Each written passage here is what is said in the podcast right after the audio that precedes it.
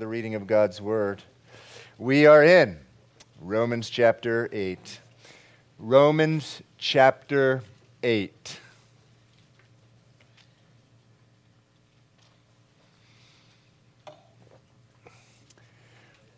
Romans chapter eight, verse one. By the way, if anyone needs a Bible, please raise your hand. We like not only to hear the Word of God, but to see it.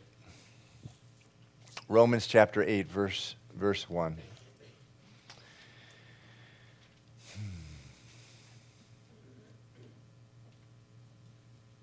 There is therefore now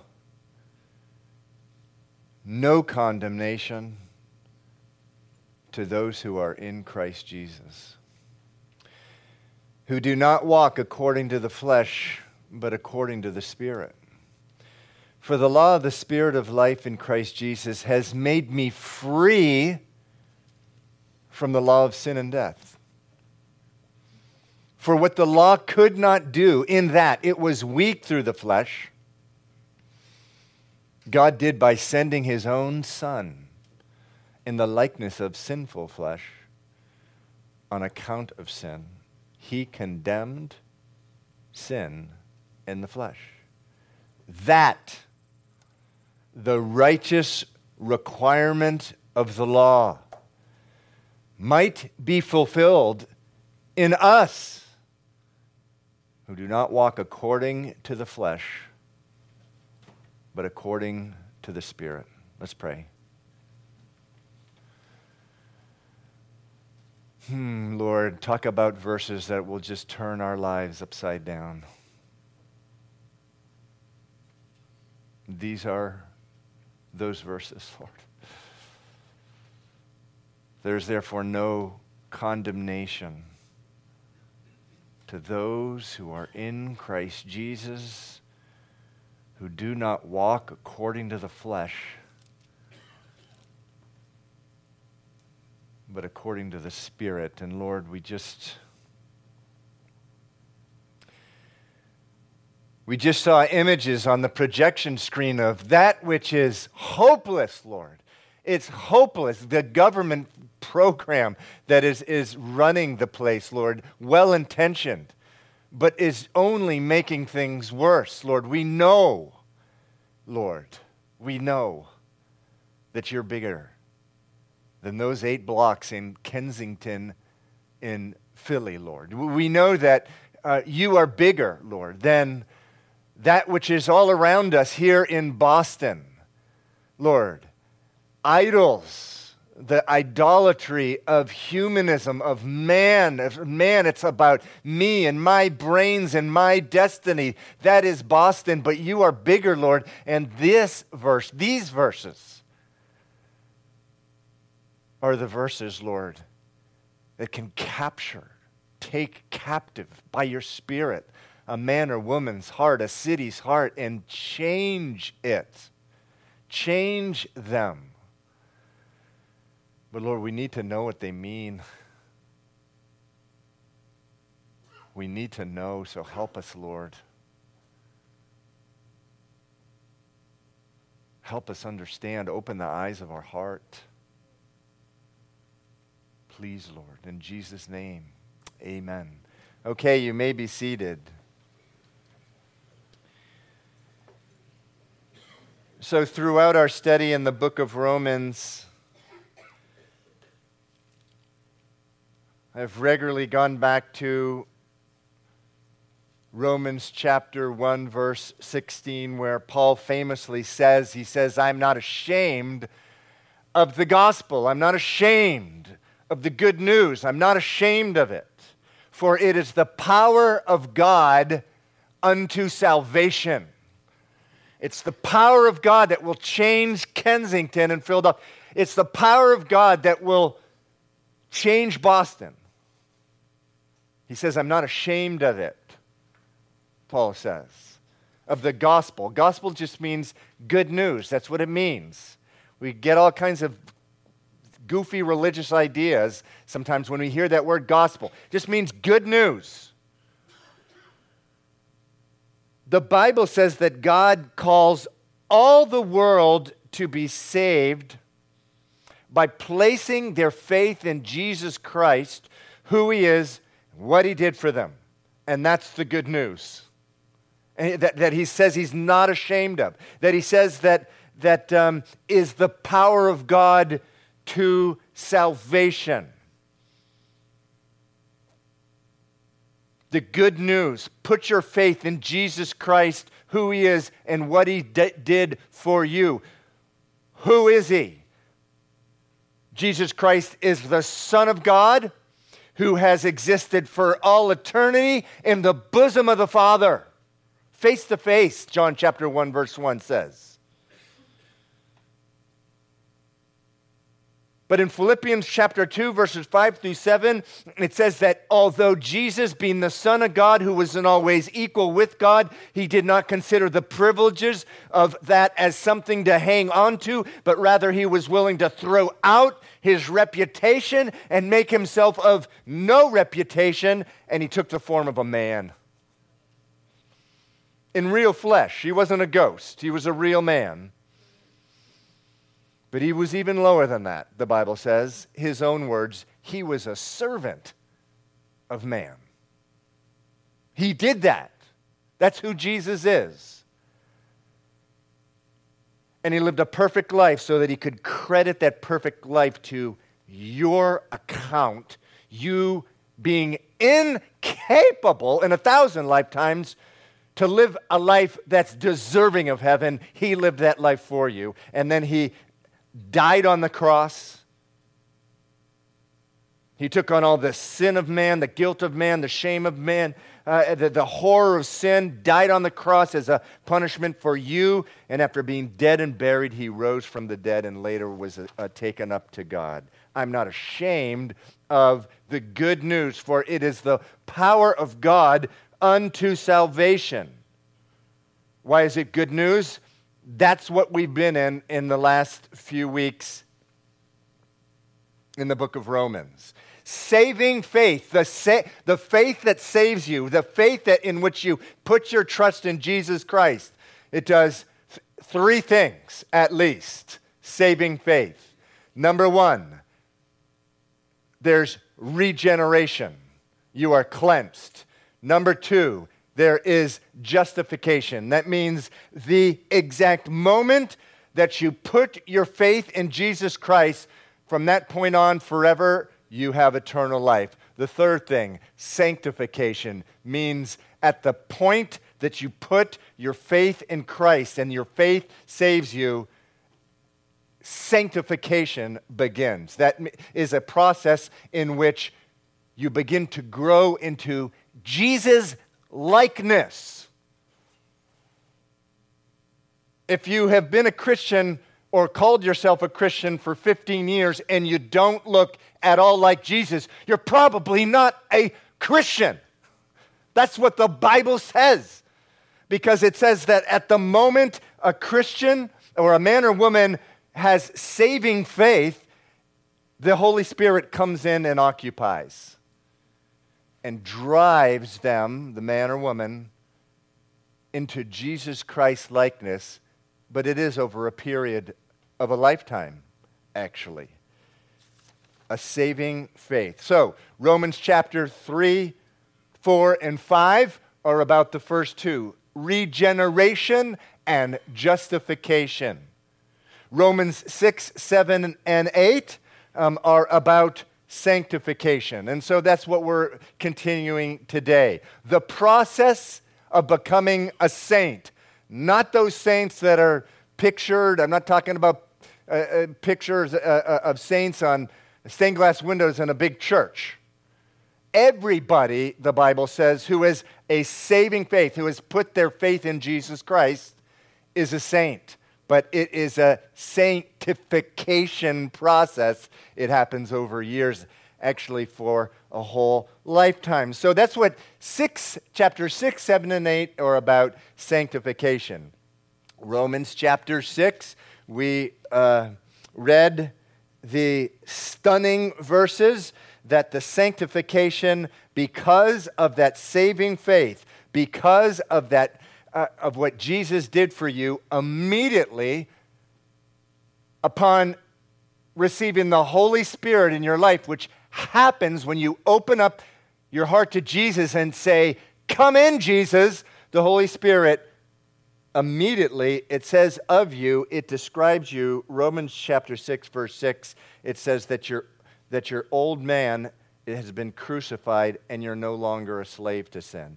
Then in the next verse, verse seven of chapter six, it says um, you have been freed from uh, from sin. Now that's so hard for so many to believe. Uh, he repeats himself again in verse eighteen, uh, it, it, describing you, if you have done that, if you put your faith in Jesus, has been set. It says verse eighteen, you've been set free from sin. And then if if you don't believe it after having um, heard it twice, a third time in verse twenty-two, having been set free from sins, now you have your fruit to eternal life. And so um, that was a stunning, life-changing revelation to me, that I no longer had to be a slave, that now that I was in Christ, I was a new creation, old things have passed away, new things have come, and that I was no longer a slave to my sinful passions, which I absolutely was. I was completely enslaved to the passions of sin. And the Bible says, so is everyone else prior to Christ, whether they understand that or not. Last week, in our study of chapter seven, we dealt with a very different truth about sanctification. Dennis, can I have it back up again? Uh, no, the, the, the chart, I'm sorry. Sanctification, growing in Jesus' likeness over time. We dealt with a very different issue concerning sanctification, the fact that it takes a lifetime. So in Romans six, we con- concentrated on what you have now and for until you die or uh, or the Lord comes back. You have the uh, you have the the power over sin. You have the ability to choose not to sin. You have been freed from the power of sin. Chapter seven has a radical turn.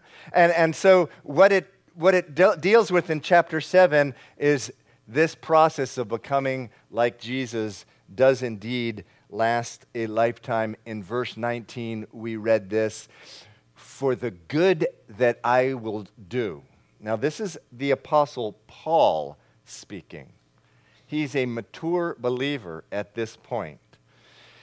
"For the good that I will to do, I do not do, but the evil I will not do, that I practice. Now, if I do what I will not do, will not to do, it is no longer I who do it, but sin that dwells in me. I find then a law that evil is present with me, the one who wills to do good." Verse twenty-four then says, "O wretched, O miserable man that I am, who will deliver me from this body of death?" Um, I, I, you know, with these verses, I think it's important um, to understand them in more simpler English language. That's the New King James. The N I V uses the word um, want instead of will. So, "For I do not do the good I want to do, but the evil I do not want to do. This I keep doing. Now, if I do what I do not want to do, it's no longer I who do it, but it is sin living in me that does it. So I find this law at work. Although I want to do good, evil is right there with me." So this is why it takes a lifetime. Because there's There's there's sin still um, with us. In, in verse twenty-two or verse twenty-one, he says that, it says, "Therefore I find a law," meaning a reality, "that evil is present with me, the one who wills to do good." I'm the one who wills to do good, but there's a there's a there's an evil uh, that uh, continues with me. So let's go um, go on in verse twenty-two of chapter seven. We're setting it up so we can uh, study those first few verses of chapter eight. Chapter seven, verse twenty-two says, "For I delight in the law of God according to the inward man." According, inside, deep inside, I delight in the law of God. At the church picnic yesterday, we heard testimonies of men and women who went from living a life in which they didn't like God's law, they hated God's law, they rejected it, to a life that they delighted in God's law. I remember as a new believer, a newer believer, reading the book of Psalms, Psalm one nineteen, and I so identified with Psalm one nineteen with these verses. Very simple. I love your law. Psalm one nineteen. Again, in verse one thirteen, I think the first one, can we go back? The first one was ninety-seven. And then again in verse uh, one thirteen, same thing. I love your law. And then again in, in, in verse one sixty-three, I love your law. This is what happens when a person has saving faith in Christ, that over time, instead of hating the law and seeing it as a burden, they love it. And, and, and again, if you're in the place, and, and again, you've been calling yourself a Christian for ten years, but you don't like the law, it's a burden, you're probably not a Christian. That's not what the Holy Spirit does, and the Holy Spirit lives inside of a Christian. But what we learn from um, chapter seven um, is this. It says, though I, verse twenty-two, though I delight in the law of God, um, a- according to the inward man, it says in verse twenty-three, I see another law, another reality in my members, warring against the law of my mind, bringing me into captivity to the law of sin.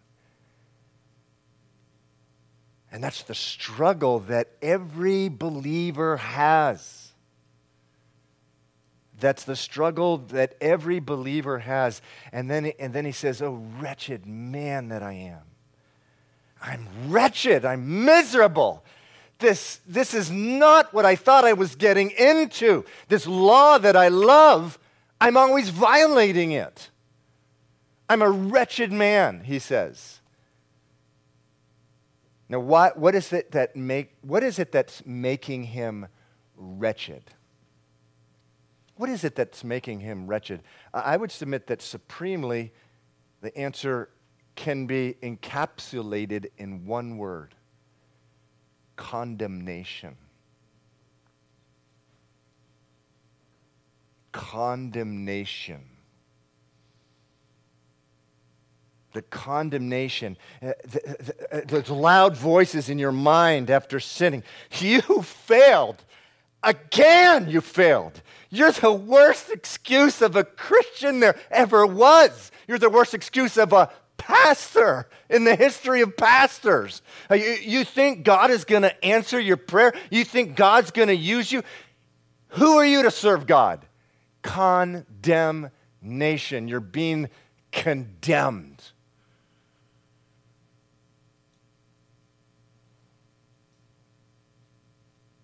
And Romans seven twenty-four says, who will rescue me from this body of death? Verse twenty-five, I thank God through Jesus Christ our Lord.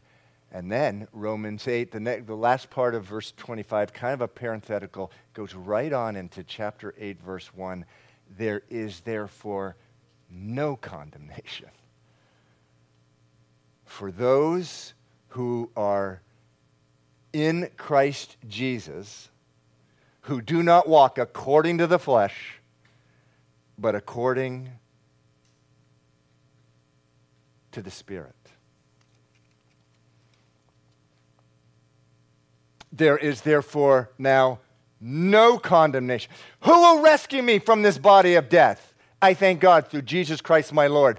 There's no condemnation to those who are in Christ, who do not walk according to the flesh, but according to the Spirit.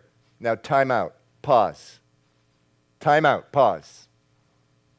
Some of you are reading your Bibles, and you're not reading the same verse I am. Because in the New King James translation, verse eight, um, verse one of chapter eight is twice as long as most other translations. Most other translations, like the N I V, they just stop the verse right in the middle, there is therefore no, now no condemnation to those who are in Christ Jesus. And then it goes right to verse two. How many people are reading a Bible like that? Anyone want to raise their hand? That's, okay, so a lot of translations, most translations um, um, are like that. Now, why is it like that? I could spend three hours speaking about it, but in short, the, the original manuscripts of the Bible are all lost. What we have now are editors over time that um, uh, that uh, that transcribe the original manuscript. And uh, there's thousands and thousands of, of these manuscripts dated really, really, really early, but they're not the originals. And so from time to time, you may get like a little phrase like this. Uh, I, I remember the last time we talked about it was when we were in bo- the book of John. I think it's ch- John chapter eight. There's a more, actually, longer one. Here's the deal. Today, we don't know for sure whether when Paul originally originally wrote this letter, whether these words were there. That is, at the end of verse one, who do not walk according to the flesh, but according to the Spirit. But here's the deal. It doesn't change the verse one single bit. Rather, it doesn't change the meaning of the verse one iota.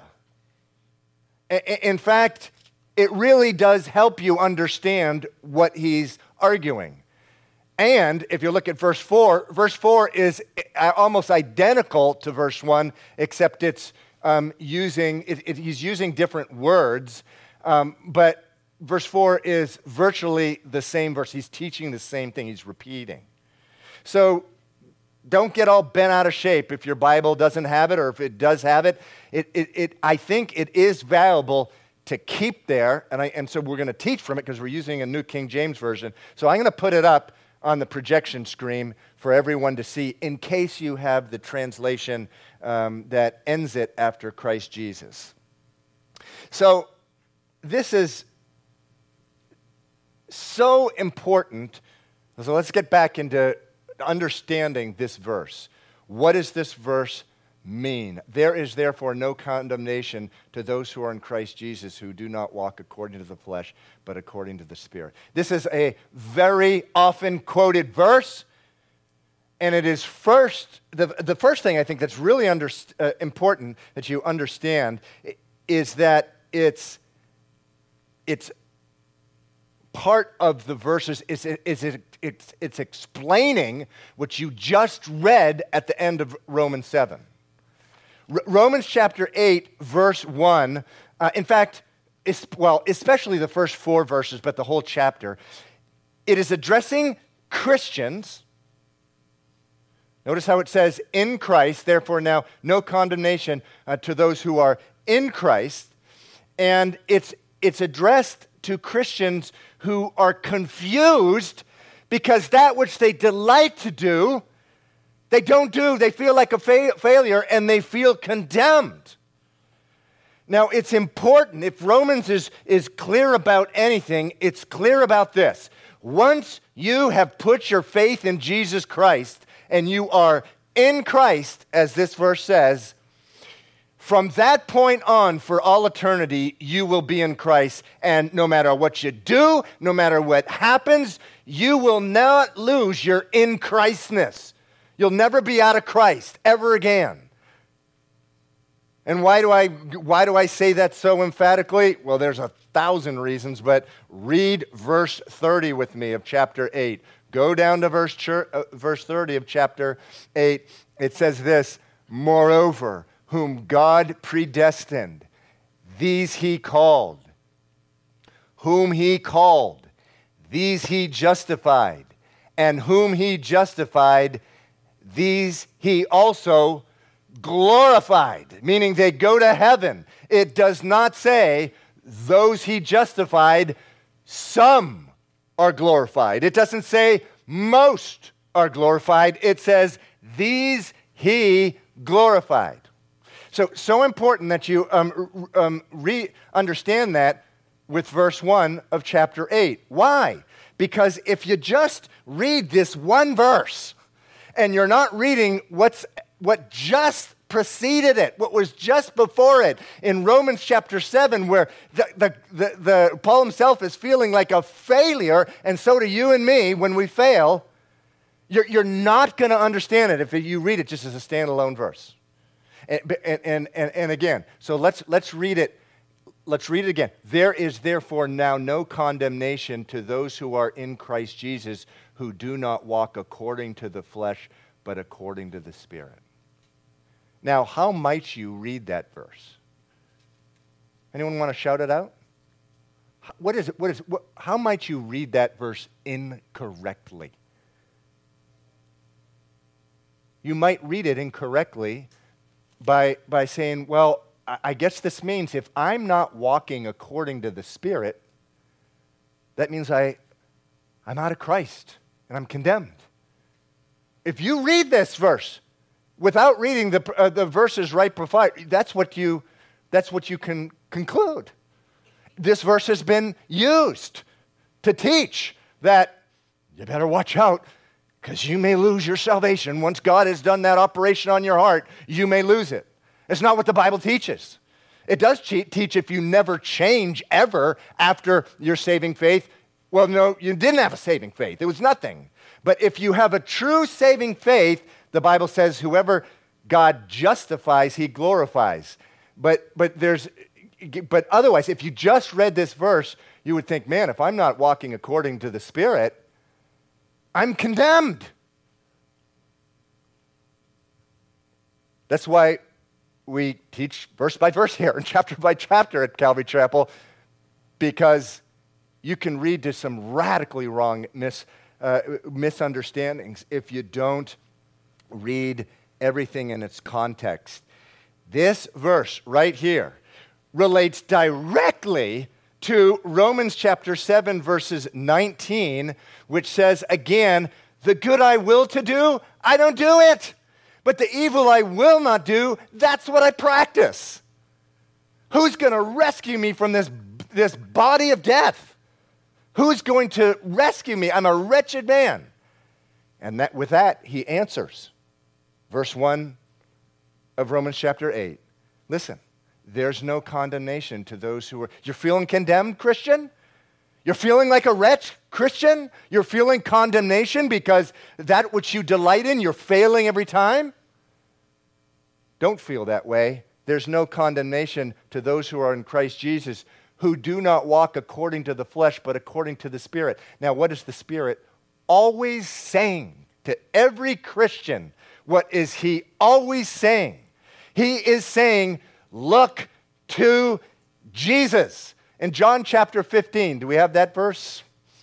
We have it somewhere down there, Dennis. In John chapter fifteen, this, rather sixteen, Jesus says this, however, when he, the Spirit of truth, has come, he will guide you into all truth. He will glorify me. So, Dennis, back to um, uh, verse one of chapter eight. So the, the point is, if you're walking according to the Spirit, if you're listening to the Spirit, the Spirit's always pointing to Christ. He's pointing to the, uh, to the, to the resurrected Christ who died for your sins, who was condemned on your behalf, who took all, who you've been joined to. And when you're joined to Christ, that means in some sense you were back joined with Jesus on the cross when he was pierced for your transgressions. He was, those stakes, those iron stakes w- went through his um, feet and his, his hands. When that happened, you were joined to him. That's the mystery of the gospel. There's no condemnation for those who do not walk according to the flesh, but according to the Spirit. Now, what does it mean to walk um, according to the flesh here? What it means is your condemnation's going to remain. You fall flat on your face. You're depressed. You're going into discouraging, um, depressive thoughts, which, by the way, depression is a choice. And I, I say that, uh, I, I come from a long history of people who, uh, a family history of people who are medically depressed. And I got the gene. But I, if, if there's anything I've learned myself about my depression, I choose to be there. I choose to be there. Because the Holy Spirit is pointing me to Jesus, but my flesh just wants to sit in a pool of self-pity and be discouraged, and, and be discouraged. And so If you're walking according to the flesh, it means you're just listening to your own arguments. Oh, that work I have is just, it's driving me crazy, or or or I'm just feeling discouraged. I don't know the reason why, or all these circumstances, and I'm not married yet, and I'm forty years old. I'm, I, I you know, I, I'm on my third spouse now, and he wants to leave. Whatever it is, it, the, the Bible says if you're, it, whatever circumstance that you're in, if if you're walking according to the Spirit, He will turn you back. The Holy Spirit will turn you back to start looking at the Lord, the, the crucified, resurrected Lord. In Romans chapter fifteen, can we get um, that verse, or is it fourteen? It says, the kingdom of God is not eating and drinking, meaning it's not a bunch of, about a bunch of rules about eating and drinking. That's not what it's about. But it's about righteousness and peace and joy in the Holy Spirit. Now, how can you have any joy? How can you have any joy at all if you're just constantly failing? And, and you know, the, the law that I delight in, that I do not do, and you're you're you're, you're constantly um, being reminded of what a failure. How can you possibly have any joy when you're being told in Romans seven, that's part of life? By walking according to the Spirit. And when you walk according to the Spirit, you are directed to who Jesus is. He is the perfect, crucified, resurrected Lord who you have been joined to. You are in Christ, Romans eight, verse one. Whoever is in Christ, fifty times in the New Testament, you were described as being in Christ. That's how the joy comes. Romans fourteen, seventeen. It really is about righteousness, peace, and joy in the Holy Spirit. Before we finish, I just want to give you one practical example of all of this, of the misery of Romans chapter seven being replaced by peace and joy. I'm going to use this one example, although I could use a thousand. And it's thought life. Use thought life because it applies most to me. Because by the grace of God, after thirty years, you know, walking with the Lord, that's the greatest struggle. And I haven't even come any anywhere close to defeating it. I could use whatever. Uh, there's, there's many examples of, of Christians. I can use anger, which Jesus calls murder, as an example of what happens in Romans seven. You know, cursing at someone on the highway. I could use pornography. I could use just always going back to that Uh, scheme or ambition you have to be rich, and just always going back and and, and doing stuff to, to, to, to get rich or powerful, whatever. I could use all, lots of things involving sins of commission, meaning sins you actually do. But I'm going to use thought life. Jesus says, oh, you think you're good because you don't commit adultery. Well, you look at a woman other than your wife or your husband with lust, you've committed adultery. And he says, you know, same thing with anger and bitterness in your heart. When you are judging someone, when you're looking at another Christian and, and you're judging them, oh man, that sorry soul and the way they gossip all the time. When you're doing that, you are hating them. Actually, you're murdering them in your heart. That's what you are. They are an image bearer of Jesus Christ. Thought life. I tell you, I feed off of Romans chapter eight, verse one. There is no longer any condemnation in Christ Jesus for those who walk according to the not do, do not walk according to the flesh, but according to the Spirit. I feed on it every day because my, my thought life goes south every single day, every hour. It goes south. And and and so, you know, same thing. Verse nineteen, for the good, the thought life that I want to have, uh, verse nineteen rather, I, I, that's not the stuff I think about, but the evil I don't like at all, that's what I think about. Who's going to save me from this body of death? Oh, wretched, miserable man that I am. Steve Cole, Pastor Steve Cole, who thinks he's so spiritual. He's a pastor. People come listen to him. Who's going to save me from this wretched man that I am? I thank God, verse twenty-five, through Jesus Christ our Lord, because verse eight, uh, chapter eight, verse one, there's no now no condemnation to those who are in Christ Jesus, who do not walk according to the flesh, but according to the Spirit. I just run to Jesus. That's what I do. I'm joined to you. Anyone who is in Christ. Therefore now, no condemnation to those who are in Christ. I know I'm in Christ. And you know what follows? Joy and peace. Romans chapter fourteen, is it verse seventeen? That, that, that, that's, what, that's what follows. That's, that, that's what the Christian life can be. So let's wrap it up with the next three verses quickly. For the law of the, verse two of Romans chapter eight, all of this is, the verses two through four, which we started today, are all a response to those this battle that's happening in the mind of Paul and in the mind of you. Unless you're a hypocrite, this and you don't understand it, you're unwilling to admit it, this is happening to you every day. Verse two says, for the law of the Spirit of life has made me free from the law of sin and death. Now, would you do your pastor a favor and just believe that?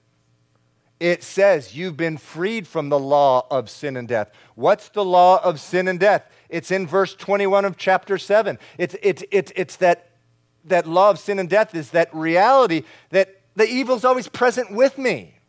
But verse two of, of chapter eight of Romans says you've been set free from that law, meaning you don't have to stay in condemnation. You don't have to stay in shame and guilt. Verse three, for what the law could not do in that it was weak through the flesh, God did by sending his own son in the likeness of sinful flesh. On account of sin, he condemned sin in the flesh. And then verse four is where we, same thing we ended with last week, that the righteous requirement of the law might be fulfilled in us who do not walk according to the flesh, but according to the Spirit. Again, if you do not walk according to the flesh, meaning you're looking at, you fall on your face, Romans chapter seven, verse nineteen, you fall on your face, do, though you delight in the law, uh, law of God, you fall on your face. Walking in the flesh is you're looking at everything but Jesus. Walking in the Spirit is you're looking to Jesus, you're remembering you're in Christ, you're remembering the blood, and you're casting, you're surrendering your soul on Him. It says when you do that, you fulfill, verse four, the righteous requirement of the law, meaning over the years, you become like Christ. Can we have the chart again, uh, Dennis? Over the years, you be- start looking more and more like Jesus. The third one, sanctification, through this process. So, so though you may be failing every whatever, every minute of every hour, every day, if you walk in the, according to the Spirit and you go to the Lord, remembering um, the, the word of the Lord, which says if you confess your sin, he's faithful and just to forgive the sin and cleanse you of all unrighteousness, over the years you will become more like Jesus. When Jesus died for you on the cross, he purchased this privilege for you, the privilege of looking more and more like Him. So if the worship team could come up, we are going to close with a, wor- um, a worship song. And as the worship team is coming up, after, actually, if you've been asked to pray, if you could come up as well. But I want to I want to end with this statement. It, you know, r- verse one of Romans eight says, "There's therefore no condemnation to those who are in Christ." Now, that implies something, doesn't it? It implies this: if you're out of Christ, you're condemned. You're condemned already. God has condemned you to an eternal death. I hope you do not leave this room misunderstanding that. If you, again, I'll, I'll read it again, probably now for the twelfth time. Sorry, I got to do it. There's therefore no condemnation to those who are in Christ. If you're not in Christ, you are out of Christ, and God has condemned you. Why? Because He is just, and He must judge your sin, and it's an eternal judgment. It's eternal judgment of, of hell and torment. That's what it is. But what is saving faith? Saving faith is, and we began with this, it's an invitation by God, by the Holy Spirit, to the whole world. Come drink of this water freely, this, this, this gospel, Jesus Christ. No one in this room who's out of Christ needs to stay out of Christ, because it is a simple prayer of faith. It's not an easy prayer, because you got to count the costs before you pray. But if you, a simple prayer of faith, meaning, yes, God, I'm a rebel, I'm a sinner. I have never, Lord Jesus, asked you into my heart. Come in as my master and king. Forgive me.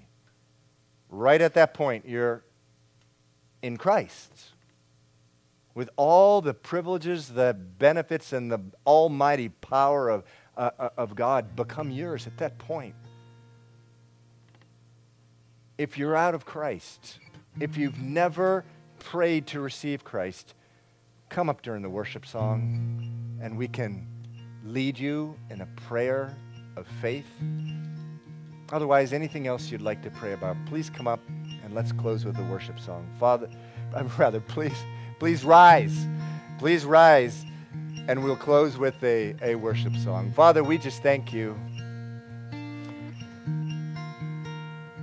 that there we not we need not ever stay in a place of condemnation which leads to our wretchedness and misery.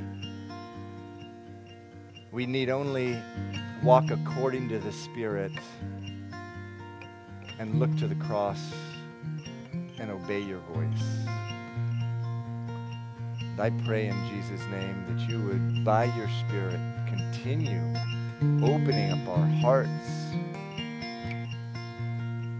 to this truth, that we would feed on it. Every man and woman and child in this room, feed on it every day, all the more, Lord. In Jesus' name, amen. Okay, if you need prayer, please come up and let's worship.